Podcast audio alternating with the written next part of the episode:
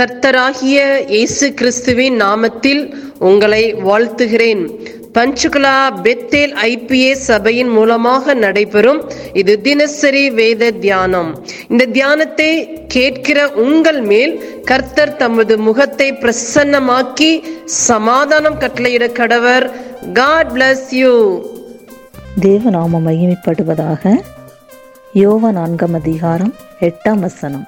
அப்பொழுது சமாரிய நாட்டாளாகிய ஒரு ஸ்திரீ தண்ணீர் மல்ல வந்தாள். இயேசு அவளை நோக்கி தாகத்துக்கு தா என்றார். இந்த வசனத்தில் என்ன பார்க்கிறோம் என்றால் இயேசு கிறிஸ்து சமாரிய நாட்டின் வழியாக போகும்போது அங்கே இழைப்படைந்தவராய் ஒரு கிணற்றின் அருகே உட்கார்கிறார்.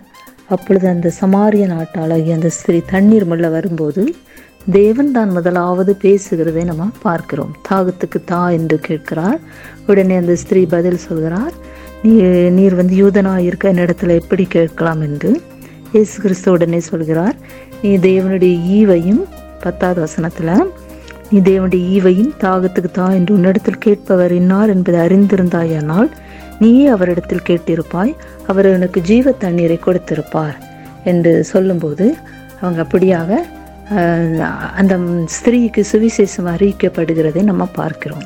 இந்த வசனத்திலிருந்து நாம் என்ன அறிந்து கொள்கிறோம் என்றால் நாமும் இப்படியாக தேவன் எப்படியாக அவரா முதலாவது கேள்வி கேட்கிறதை பார்க்கணும். எப்படியாக சுவிசேஷம் அறிவிக்கணும் என்றால் நாம் தான் முதலாவது போக வேண்டும்.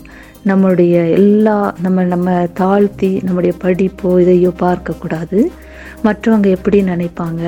அவங்க பணக்காரங்க இல்லை அவங்க ஏழைகள் அவங்க நல்லா படிச்சிருக்காங்க அவங்க வேற ஜாதி அப்படியெல்லாம் பார்க்கக்கூடாது.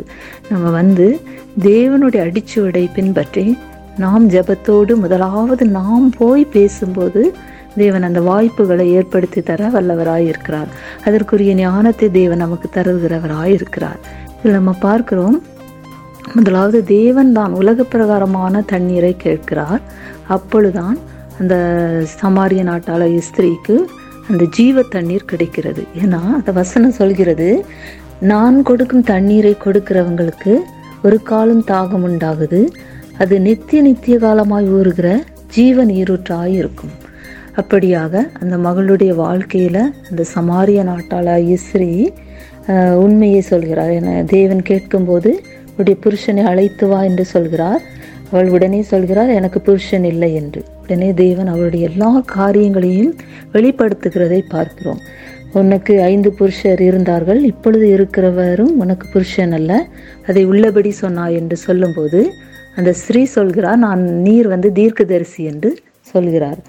அதற்கு பின்பதாக தேவன் சொல்கிற காரியத்தை பார்க்கிறோம். உண்மையாய் தொழுது கொள்கிறவர்கள் பிதாவை ஆவியோடு உண்மையோடும் தொழுது கொள்ளும் காலம் வரும்.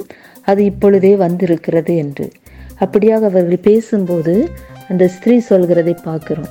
கிறிஸ்து எனப்படுகிற மேசியா வருவார் என்று வருகிறார் என்று அறிவேன். அவர் வரும்போது எல்லாவற்றையும் நமக்கு அறிவிப்பார் என்று.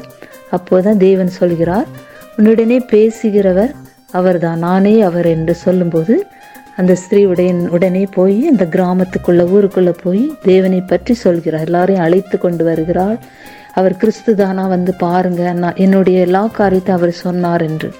இப்படியாக நாமும் தேவனுடைய வார்த்தையை அறிவிப்போம் சுவிசேஷம் சொல்வோம் மற்றவரை தேவனுக்கு நேராக வழி நடத்துவோம். தேவன் தாமே நம்மளை ஆசீர்வதிப்பாராக. ஆமேன். நாளை இந்த வசனத்தை கேட்கிற ஒவ்வொருவரையும் நீர் ஆசிர்வதிப்பீராக. உன்னி வேதத்தின் ரகசியங்களை அறிய ஆவிக்குரிய ரகசியங்களை அறிய எங்கள் கண்களை நீ திறந்தருளுவீராக. இயேசுவின் மூலம் ஜெபம் கேளும் நல்ல பிதாவே. ஆமேன்.